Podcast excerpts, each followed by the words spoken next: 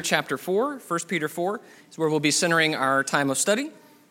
1 peter 4 thank you so much for being here brothers and sisters. We have visitors.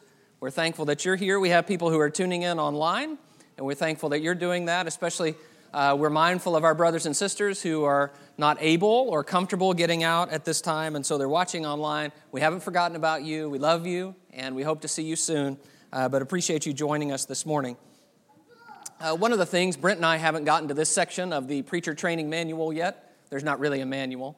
Uh, but um, I have preaching nightmares uh, where different things happen. Usually it's that I'm supposed to preach and I'm super late or I don't have anything to say or something like that. Well, last night I had a preaching nightmare.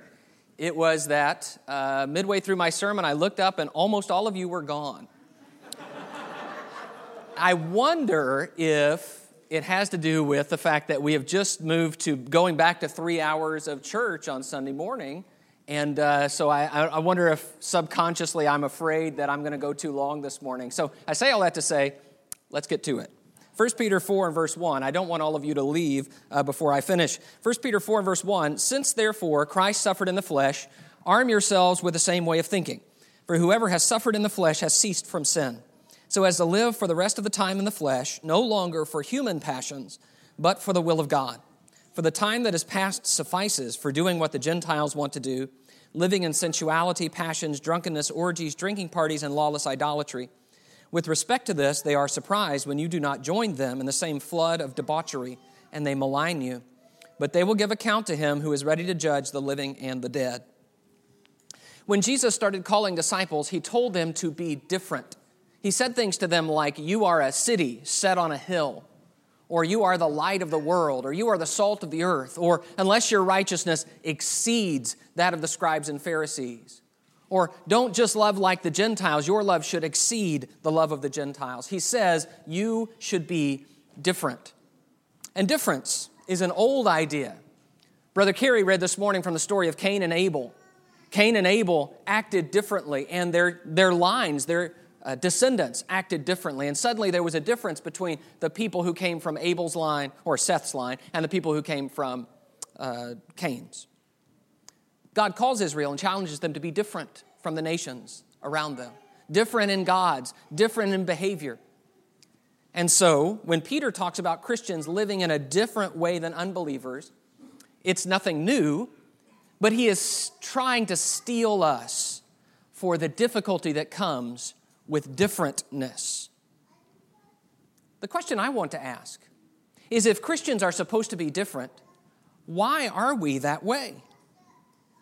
That's the question Peter is going to help us answer for a few minutes this morning. And I just want to tell you, and in some ways, a lot of what I'm saying is directed toward our young people who wrestle with the challenge of being different in a world that tells you, at an age that tells you, the most important thing is fitting in and becoming popular, and other people liking you and being like you. And that the most important thing is to find people who share your interest and your passions. And so to be different from others is a terrible thing. And to them, I say, you need to understand that Christians are different, but to understand precisely why. Christians are not different because we enjoy being weird. Christians are not different because we hate people or we hate our culture or, and I need to say this loudly, because we hate fun. That's not why Christians are different. We're not different because we feel like we're better than other people. We're not different because we've got it figured out and they just don't. So we know better, so we're different because we're superior. I want us to think for just a few moments and listen to Peter tell us why Christians are different. The first reason is we are following a different example. And the example we're following is Jesus. Now, the letter of 1 Peter is directed to Christians who are experiencing or about to experience suffering.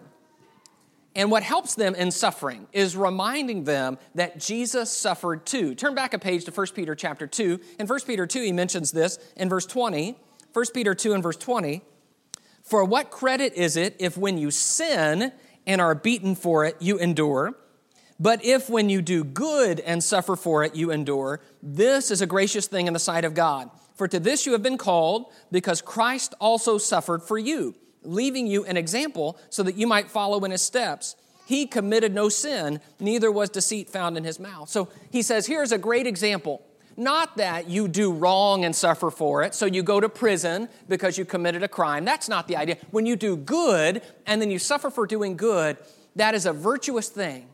And the reason you can say that is because you're following a Savior who suffered for doing good. He didn't have any sins that he deserved punishment for, but he suffered for you. And so he leaves you, verse 21, an example that you should follow his steps. In 1 Peter 3 and verse 18, 1 Peter 3 18, for Christ also suffered once for sins, the righteous for the unrighteous, that he might bring us to God, being put to death in the flesh, but made alive in the spirit. So Christ not only suffered, he suffered all the way to death, and he did that for us. But that wasn't the end of the story. He says in verse 21 and 22 that God vindicated him, and he is, verse 22, gone into heaven and is at the right hand of God. So Jesus has been raised by God because he did not suffer because of his own sins, but he suffered for us. Now, chapter 4 and verse 1. Chapter 4 and verse 1. Since, therefore, Christ suffered in the flesh, arm yourselves with the same way of thinking. For whoever has suffered in the flesh has ceased from sin. So we need to arm ourselves, he says, with the same way of thinking. We need to think like Jesus. Here is the question Can we think that Jesus would suffer in the flesh and that we never would? Can we think that Jesus would live differently from other people and that we don't have to?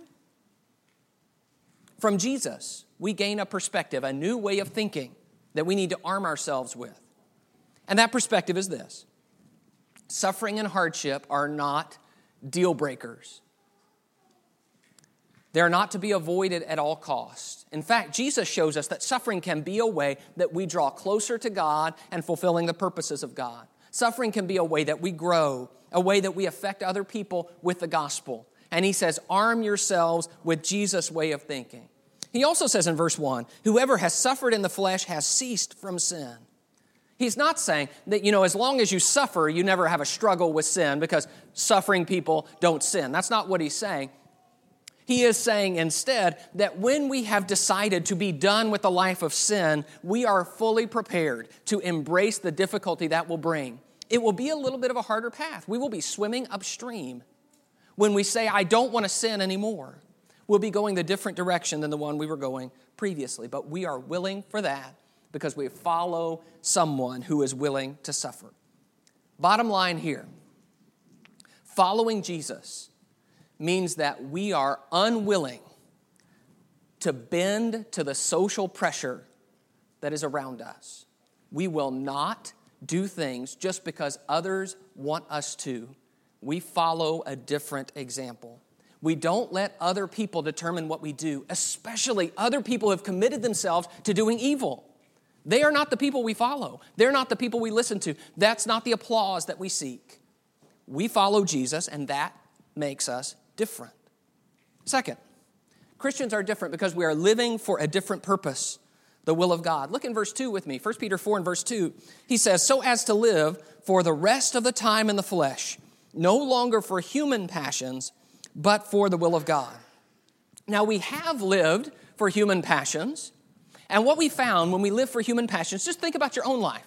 When you did whatever you wanted, when you gave in to your urges, to your desires, to what you really thought would be great and best, where did that take you? I would suggest to you that the reason you're here this morning is you know that didn't take you to good places. And you decided, you know what, maybe that's not the best way to live, to just do whatever I feel like doing. I will speak for me. I know myself. I know that I have desires that in almost every situation I'm in are not for my good.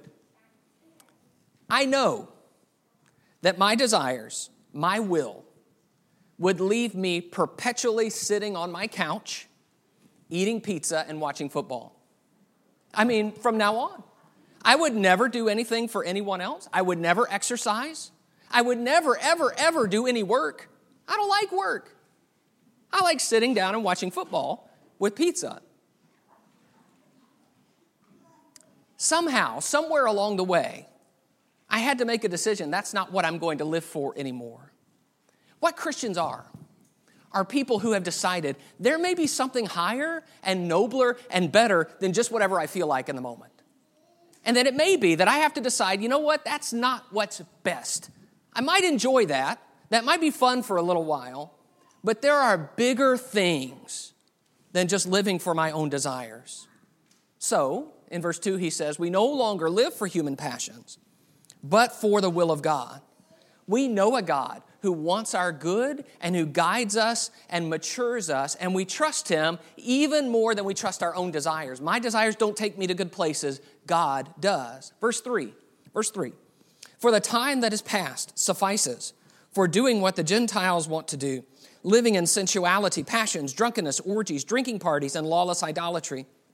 With respect to this, they are surprised when you do not join them in the same flood of debauchery and they malign you.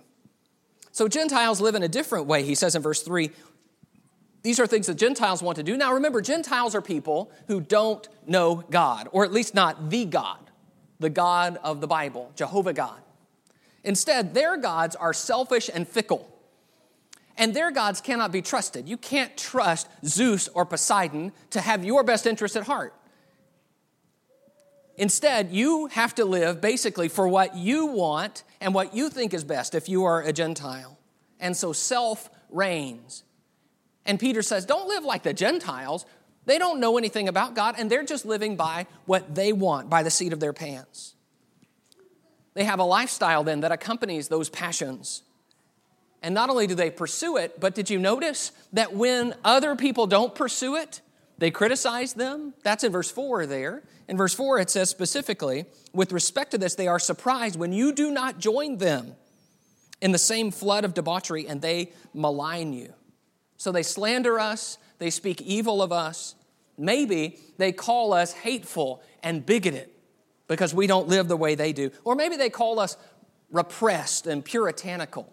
Or maybe they call us narrow minded or just ignorant, superstitious. There are a lot of words, but they all amount to the same thing. And Peter says the underlying problem behind that criticism is this people who live for their own passions respond with hatred toward people who don't. So you can feel bad about that if you want, and you can let their criticism motivate you to do bad things. But at heart, it's a problem of Christians being different because we're living for something else. We're living for the will of God. Now, down in verse 11, Peter says in verse 11, Whoever speaks as one who speaks oracles of God, whoever serves as one who serves with the strength that God supplies, in order that in everything God may be glorified through Jesus Christ. This is what Christians live for. We live for the will of God and the glory of God. We know our lives are bigger than us, and that makes us different from those who do and believe and love evil. Third, Christians are different because we are dealing with our past differently. We have wasted enough time. I want to focus on that idea. He says in verse 2 we don't spend the rest of the time in the flesh the way we spent the previous time that we've had in the flesh. In verse 3, he says, For the time that is past suffices for doing what the Gentiles want to do, living in sensuality, passions, drunkenness, orgies, drinking parties, and lawless idolatries. That word actually means enough. We've done enough. We've gone far enough. We've wasted enough time. And then he describes a series of things. I think you notice them. We need to at least go through them and kind of define them that characterize Gentile living. In verse 3, this is my version. I'm reading from the ESV. It has the word living in sensuality, which describes over sexuality, sexuality in any context. A, a, people that are always thinking about sex and prompting those circuits in any setting all the time. And I think it pretty fittingly describes our culture. He talks about passions, which goes along with sensuality in that. In verse, uh, the middle of verse 3, he talks about three words in my version drunkenness, orgies, and drinking parties, which are really references to alcohol in different forms and settings. And it is the, the kind of partying, drunken, drinking, sexual lifestyle. You can hear it in those words. Some of the different versions have uh, revelings and things like that, drinking parties. This is the idea of the lifestyle that we still observe today that has drinking as sort of the fuel for us to let loose our inhibitions and do what we finally we finally get to do what we've always felt like doing.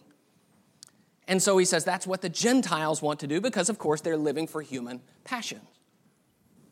Then the last word is lawless idolatry, which reminds us that some of these parties were associated with religion in the first century. Now, here is what I want you to see when you read verse 3. Please listen to me. What this passage means is that Christians are not different because we don't have these impulses. You know, these temptations come and we're just dead to them. We have the same impulses as anyone else. Christians are not robots who have somehow sublimated all our desires and we don't have any anymore. Nor are we different because we're somehow better than other people who enjoy these things. He says the time is past, the time is sufficient for we who ourselves once were involved in these things. No, the difference here is that Christians are dealing with our past differently. We're trying to learn from our past. We're trying to move on from our past and overcome it. We know what's down that road. We've been down it before. It's a dead end road. And we know the pain and difficulty that came in trying to dust ourselves off and be forgiven and become a different person and slowly grow into someone better and move away from that direction in life. So we know what's down that road, and it's a lot of pain and a lot of shame, and we don't want to go back down that road. We have a past, but we're dealing with our past differently. So when we hear about a God who loves us enough to save us despite what we have done, and who teaches us a better way to live that we know is true, we say, That's the one I want to be on. And brethren, that's the reason we're here today. We know. We know what we've done. We know that we've been forgiven, but we also know there is still a part of us that says, Yes, I do want to do those things again. I do want to go back to that life. And yet, Peter says, We don't go back. We've wasted enough time. Regrets are universal. Everybody has regrets. Christians are people who are trying to learn from them. Christians are people who don't want to duplicate them and who are building their lives around a different direction. Now, that decision has some fallout, as we mentioned. Look again at verse 4. In verse 4, he says, With respect to this, they are surprised when you do not join them in the same flood of debauchery and they malign you. I just want to say, they will think you are weird when you don't go with them. They will malign you. So that means, teenagers, that you will not be as popular when you make choices to be different. That means we may miss that promotion, or that that boy or that girl will not be as interested in us if they find out that we are not sexually available. And yet, that's a difference we embrace because we know we want to learn from the mistakes we have made and others have made and choose a different way of living we refuse to continue down a path of destruction. We've wasted enough time. That's why Christians are different. And the last thing I want to show you here is that Christians are different because we're living on a different timetable.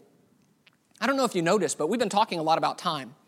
Wasting time. You spend enough of the time in the flesh, spending the rest of the time of our, our time in the flesh. And what Peter is doing here is he is pulling our attention ahead from where we are right now. It's not just about the moment that we're living in, it's about the future and where we are headed. So look in verse 4. He says, With respect to this, they are surprised when you do not join them in the same flood of debauchery, and they malign you. But they will give account to him who is ready to judge the living and the dead. So they will give account, not yet, not now, but he is ready to judge all people. And especially, Peter is focusing on the fact God's judgment is different from man's judgment. And that's what verse 6 is about. In verse 6, he says, For this is why the gospel was preached even to those who are dead, that though judged in the flesh the way people are, they might live in the spirit the way God does. All right, now if you're confused, you are not alone. That is a strange verse. I am not going to be able to do it justice in my time, so I am going to try to give you the Cliffs Notes version of what I believe this is saying. Peter is talking about how people often judge us harshly even when God's judgment is different. And so then he talks about people in verse 6 who are dead and they heard the gospel. I do not believe that means they heard the gospel after their death. They are dead now, but they heard the gospel before. And so these are people who were judged in their time by the societies that they lived in as bad, and yet God judged them righteous. God declared them righteous. Peter has already talked in his letter about the prophets who foresaw Jesus, and about the holy women of God like Sarah who submitted to their husbands, and about Noah and his family and how they were saved by God. These are people who, in some form, heard the gospel and yet were derided by the people around them, and yet God judges them differently than people. His point is even if no one cares about you or thinks what you're doing is right, God is not people, and people are not God. We're different because we're looking ahead of the rejection we see now to the vindication we'll have at the judgment. Verse 7 The end of all things is at hand. Therefore, be self controlled and sober minded for the sake of your prayers. The end of all things. Christians live with the urgency of knowing that Jesus is coming back and we don't know when. So there is a limited amount of time that we have on earth. We don't know how long that will be, but we know the judge is coming back. That's the point. We live on a different timetable. And when you contrast that with the world, something interesting happens. You know, our world lives in time denial. We try to push back the idea that we would ever die. We don't like to talk about that or think about that in our culture. And if we do acknowledge death in our culture, what we say is, well, I mean, we only have a little amount of time, so we better live it up. Better do everything fun you can, enjoy it, because, you know, we're all going to die. And that's it. Christians don't live that way. We look forward to a time when all the wrongs will be set right. We look forward to a time when death is conquered and our bodies are clothed immortal and we'll be with Jesus forever. And that gives us some, some comfort and some peace. But there is also this Christians also know that the time is coming when no one can work. And so there is a motivation and an intensity that says, well, the good that I'm going to do, the teaching that I'm going to do, the learning that I'm going to do, what I'm going to do for the Lord, I better do now. And so instead of saying, I'm going to live it up, it says instead, I need to live for the Lord and do it now. And that makes us different. We're living on a different timetable. So, Christians are not different because we're better or because we're weird or because we're hateful or because we haven't figured out. We are better because God has touched our lives. He has taught us a new way to live, and that makes us different. We're not going to go back. But I want to say something else before I close. Somebody is asking, what does it mean, though, to be different? What is that? What are you talking about? In what ways are we different?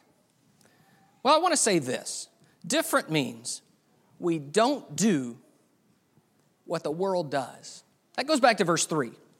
Remember verse 3? For the time that is past suffices for doing what the Gentiles want to do, living in sensuality, passions, drunkenness, orgies, drinking parties, and lawless idolatries. The world lives in selfish, indulgent, short sighted ways, and Christians do not. The world lives for every pleasure and excitement it can get. Christians don't. But I want to be very clear that that is not all that is involved in Christians being different from the world. Because different also means that we do things that the world doesn't do. And I want to call your attention to verse 7. 1 Peter 4 and verse 7. The end of all things is at hand. Therefore, be self controlled and sober minded for the sake of your prayers. Above all, keep loving one another earnestly, since love covers a multitude of sins. Show hospitality to one another without grumbling. As each has received a gift, use it to serve one another as good stewards of God's varied grace. Whoever speaks, as one who speaks oracles of God, whoever serves as one who serves by the strength that God supplies, in order that in everything God may be glorified through Jesus Christ. To him belong glory and dominion forever and ever.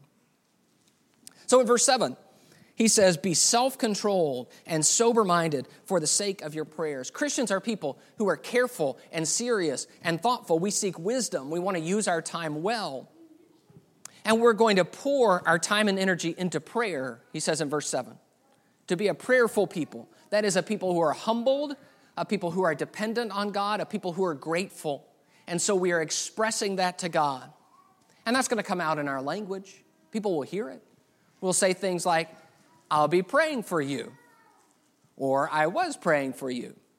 And it may be that we need to to stop at certain moments throughout our day or build into our time this habit of prayer so that it becomes characteristic of us. We are self controlled and sober minded and motivated to prayer. That makes us different because that prayer then relieves our anxiety and builds gratitude into our hearts and lives. It is a part of who we are. Verse 8 Above all, keep loving one another earnestly, since love covers a multitude of sins. We have people that we are extremely close to. In this passage, it's obvious that it's the Christians, the other disciples that, that Peter has in mind. That we are in the foxhole together. We're doing the work together. We're building something together. We're sharing lives and hearts. Sometimes we're going to struggle with sins and we're going to help one another cover those sins. Not in the sense of just ignoring them, but in the sense of confessing and repenting and holding one another accountable and moving forward to better, stronger, higher growth. And we do that by loving one another earnestly. And we love all our brethren, all our brethren, even the ones that we don't jive with as easily as others. And we say, I love them and I'm going to love them earnestly and I'm going to help them because that's what Christians do. That makes us different. We do things the world doesn't do. Verse 9 Show hospitality to one another without grumbling. Hospitality is the ancient idea of loving strangers. I've talked to you guys about this before. We know this. This is the idea of, in the ancient world, when you were traveling or moving from place to place, you probably didn't make a reservation at a hotel on your phone. Okay, it was something where, and you're in a strange place, you've got to rely on kind people to take you in and give you what you need. You see that repeatedly in the Bible.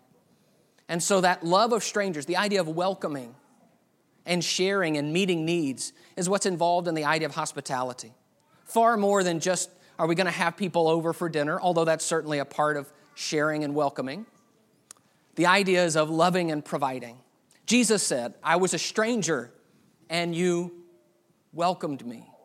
So, are we the kind of people that will welcome those who may feel a little out of place and unwelcome? And will we do it without grumbling, loving the stranger, without complaining about the sacrifice that it means for us? That makes us different. We do things that the world would never do. And the world will tell us reasons why this is not a good idea. You don't know them, they're strangers, which is the whole point. Christians do things the world doesn't. Verse 10 As each has received a gift, use it to serve one another as good stewards of God's varied grace. Whoever speaks as one who speaks oracles of God, whoever serves as one who serves by the strength that God supplies. So we have gifts. What do we do with the gifts? We use them for each other, to serve one another and glorify God. My talents are not for me, they are to be used to bless other people. So, how am I helping the people around me? How am I encouraging the people around me?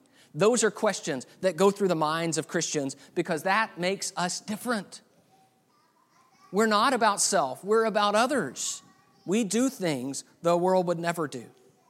And in a me first world, a world that is lookout for number one, these things will make us different. That Christians will be a people of self control and prayer and earnest love and kindness and service. It makes us different. I'll say it this way For many years, I labored under the impression that being a Christian was basically summed up in a list of things that I didn't do as long as I didn't, and uh, my list was something like this uh, didn't drink, didn't commit fornication, didn't cuss, maybe didn't steal, although that wouldn't really, uh, you know, it's kind of not optional, but not as big a focus. As long as I did those things, I was going to be different from everybody. The problem is, a lot of people didn't do some of those things. That didn't really make me different. But the bigger glaring hole I noticed is that when that was my de- definition of different, I wasn't really like Jesus at all.